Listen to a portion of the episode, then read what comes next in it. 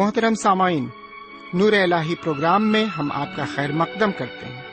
ہمارا پرخلوص سلام قبول کریں۔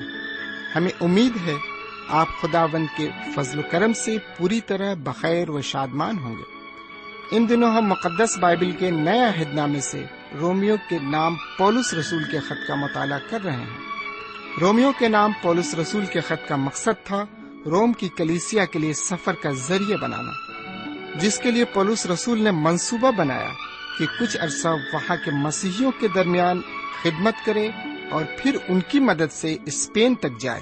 اس خط میں پولس رسول لکھتے ہیں کہ مسیحی زندگی کیسی ہونی چاہیے، خاص کر دوسروں کے ساتھ محبت کا رشتہ رکھتے ہوئے۔ انفرادی پیغام اور خدا کی تمجید کے ساتھ خط کا اختتام ہوتا ہے۔ آئیے اپنے وقت کے ساتھ ساتھ ہم اپنے مطالعے میں آگے بڑھیں اور روحانی غذا سے سیر و آسودہ ہوں۔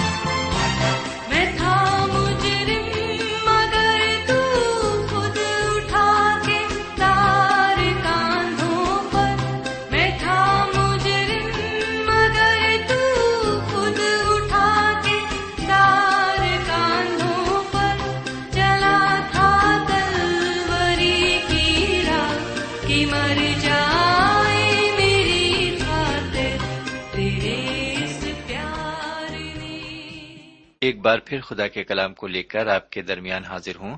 سلام قبول فرمائیے.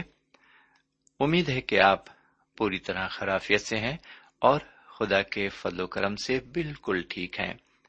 میں بھی آپ کی دعاؤں کے عوض بالکل ٹھیک ہوں اور خدا کے کلام کو لے کر ایک بار پھر آپ کے درمیان حاضر ہوں.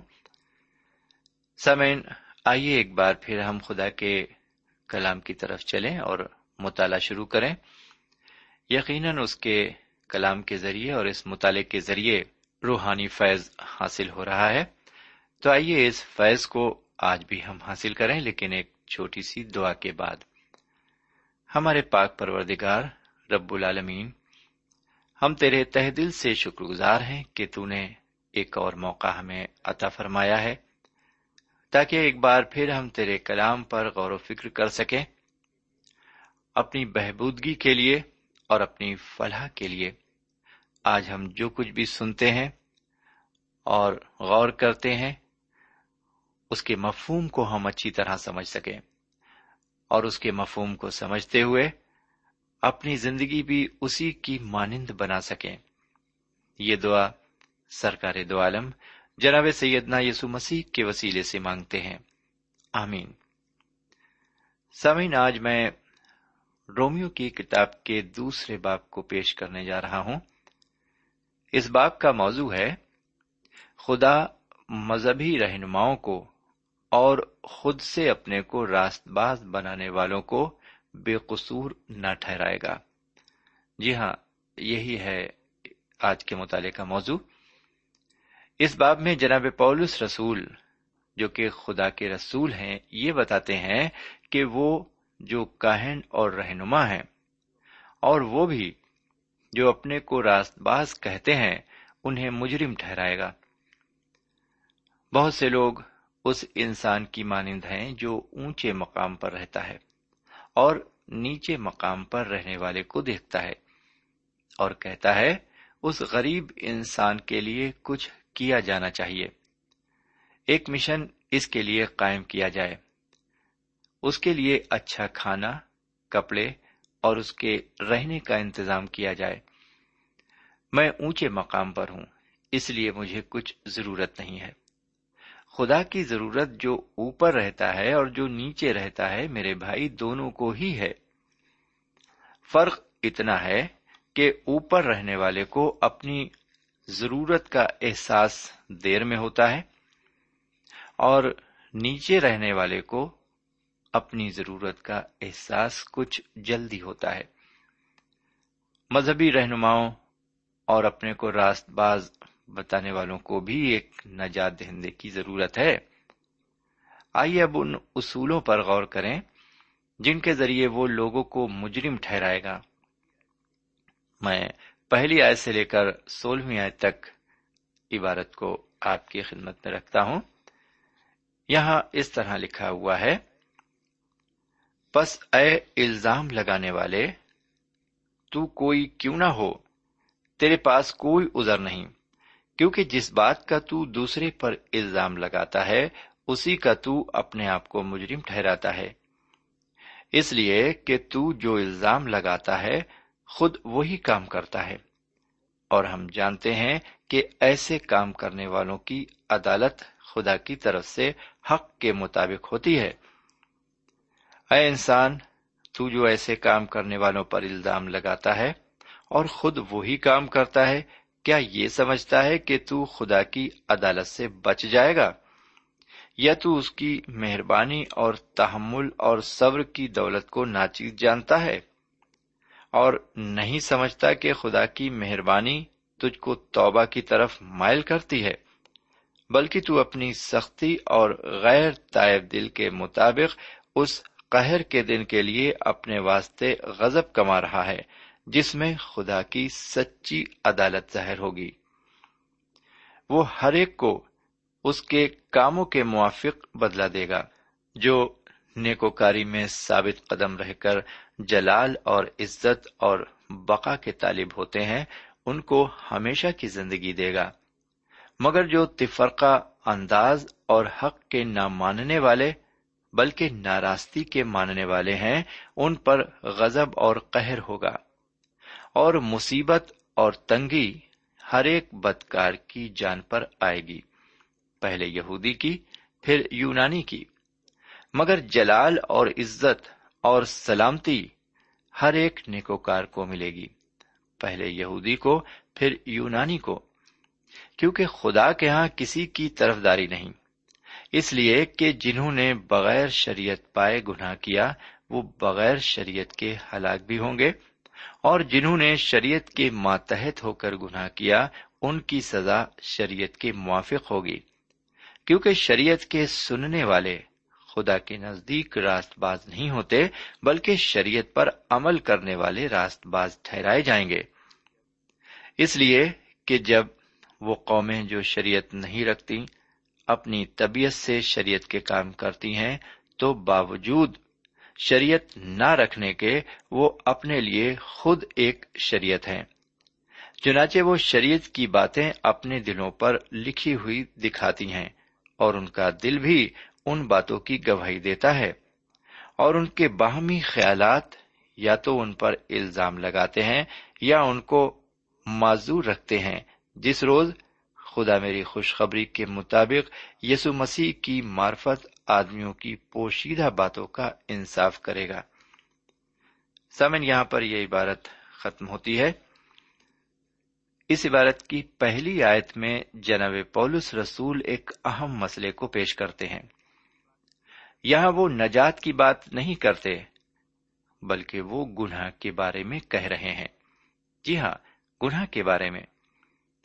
یہی وہ بنیاد ہے جس کے ذریعے خدا انسان کو مجرم ٹھہرائے گا۔ مجرم ٹھہرائے جانے کے یہ اصول نجات کی بنیاد نہیں ہے، بلکہ مجرم ٹھہرائے جانے کے اصول ہیں۔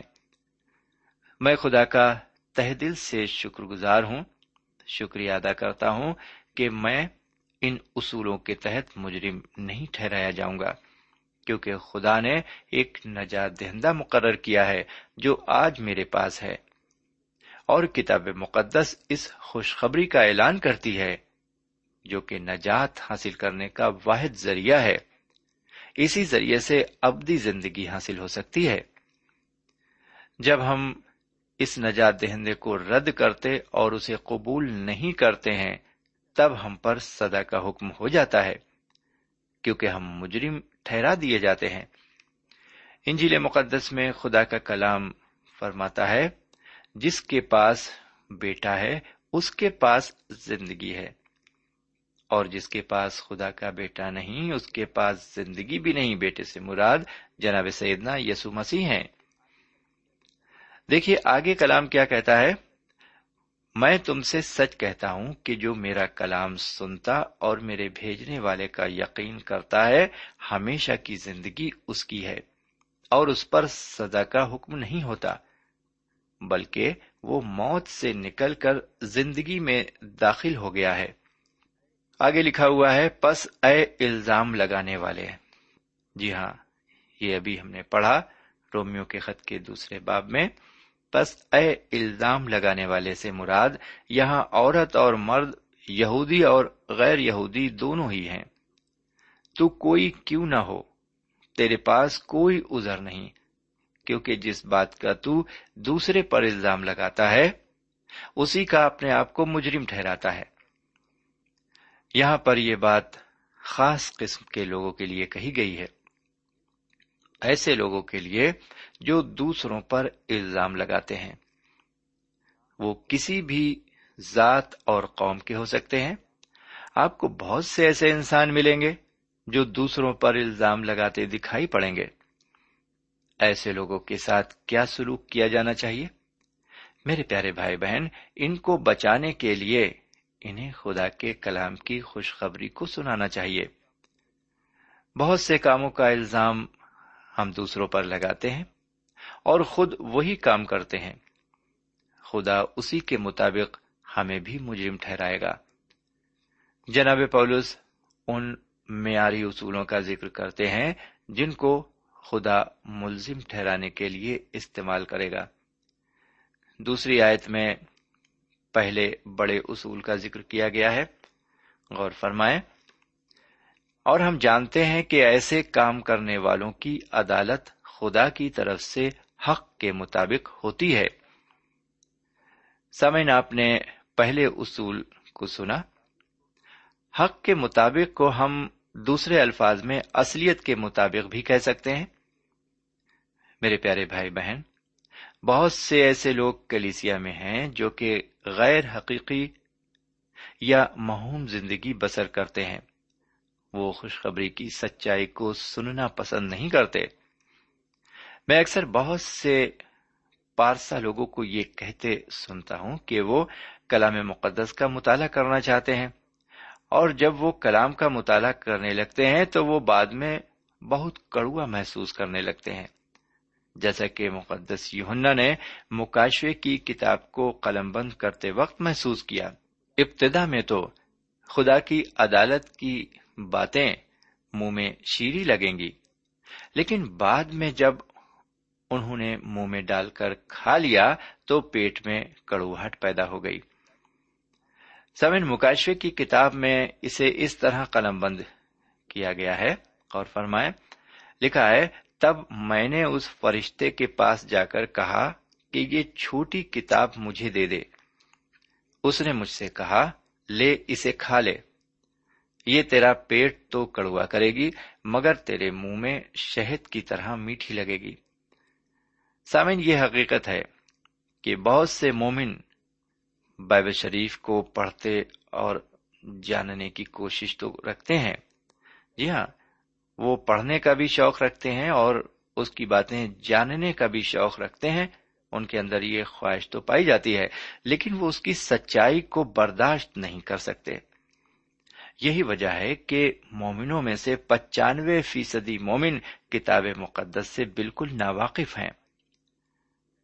آئیے اب تیسری آیت پر آ جائیں، سنیے کہ یہاں پر کیا لکھا ہوا ہے۔ لکھا ہے، اے انسان، تو جو ایسے کام کرنے والوں پر الزام لگاتا ہے اور خود وہی کام کرتا ہے، کیا یہ سمجھتا ہے کہ تو خدا کی عدالت سے بچ جائے گا؟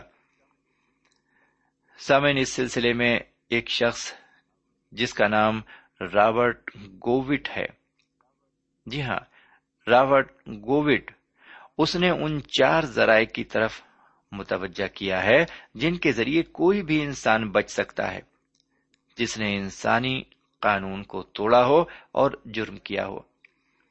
پہلا یہ کہ اس کا جرم ظاہر نہ ہو، دوسرا یہ کہ وہ عدالت کی سرحد سے بھاگ جائے، تیسرا یہ کہ اگر وہ گرفتار ہو جائے تو قانون میں کچھ کمی ڈھونڈی جائے جس سے قانونی کارروائی میں رکاوٹ پیدا ہو، اور چوتھے یہ کہ اگر سزا ہو تو فرار ہو جائے اور پوشیدہ جگہ میں رہے۔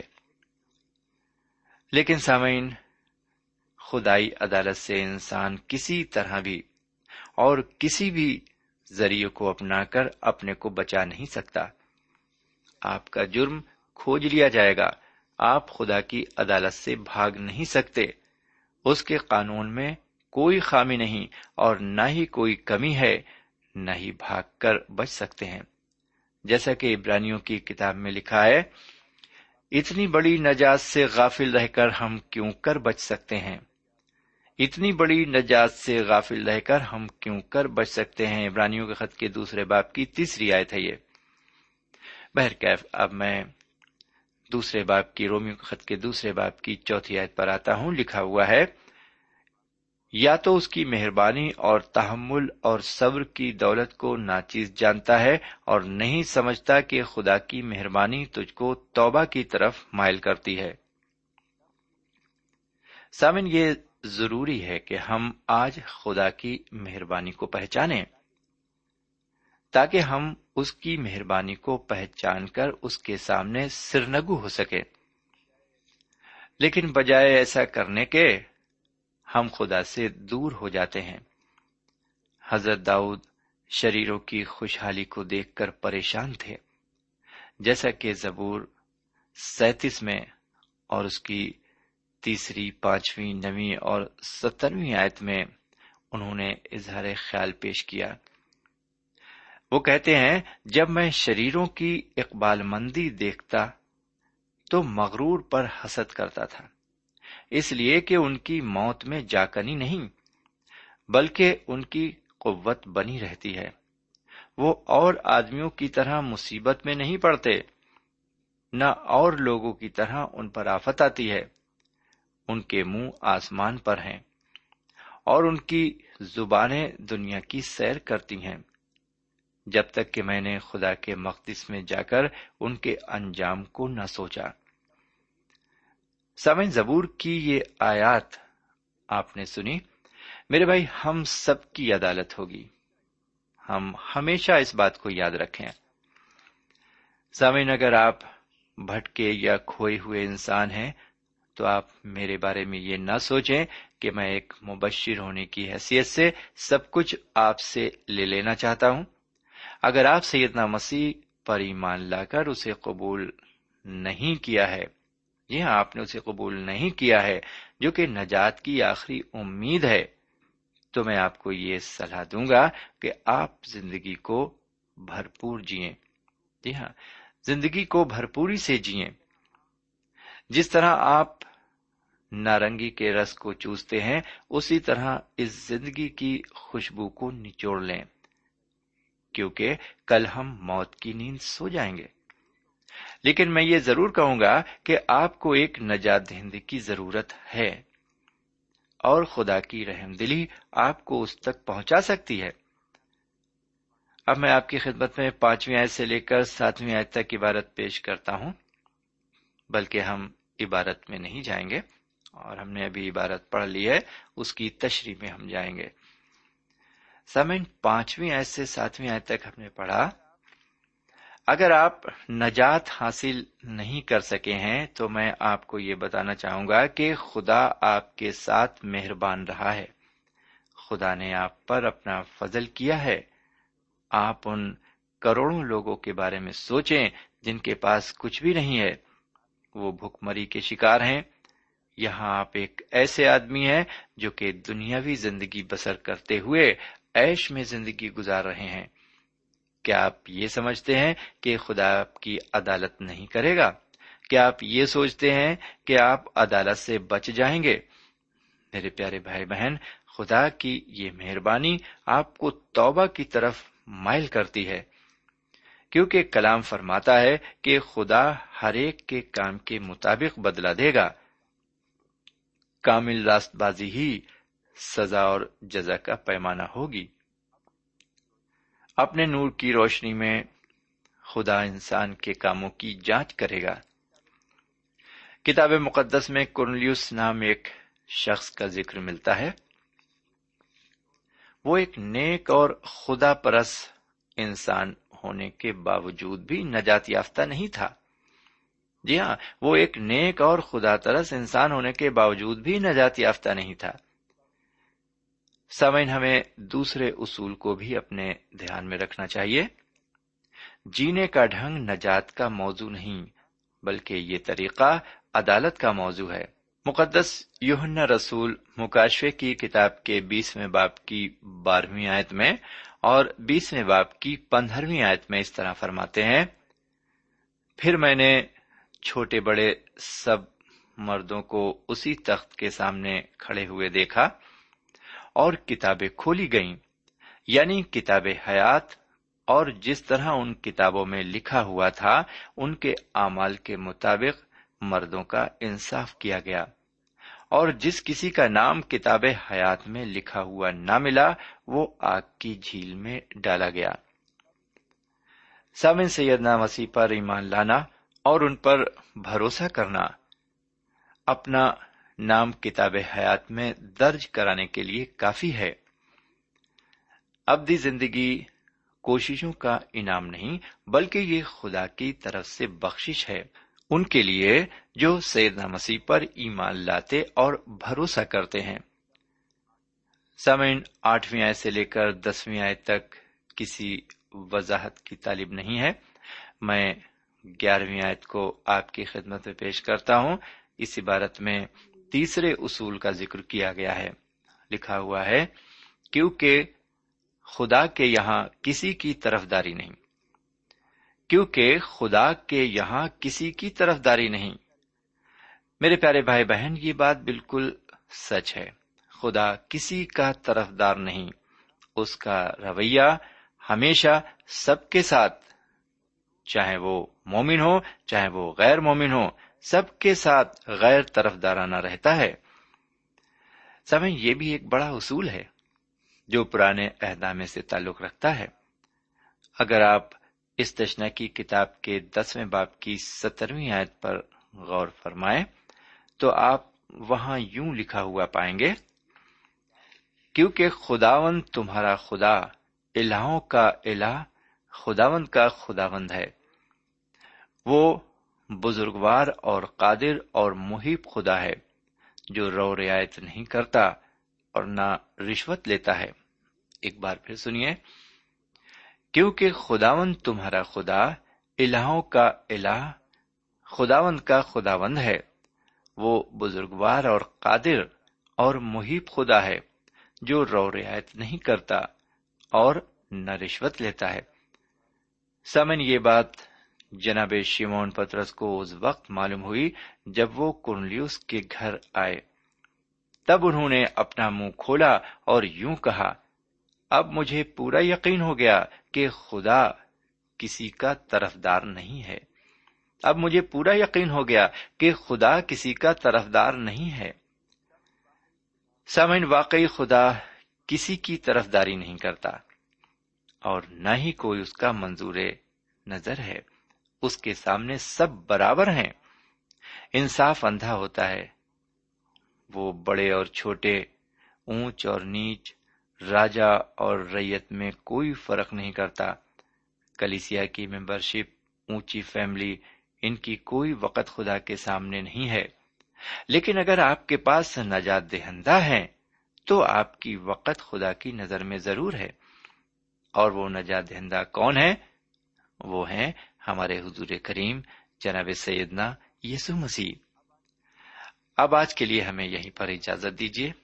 خدا آپ کو برکت دے، آمین۔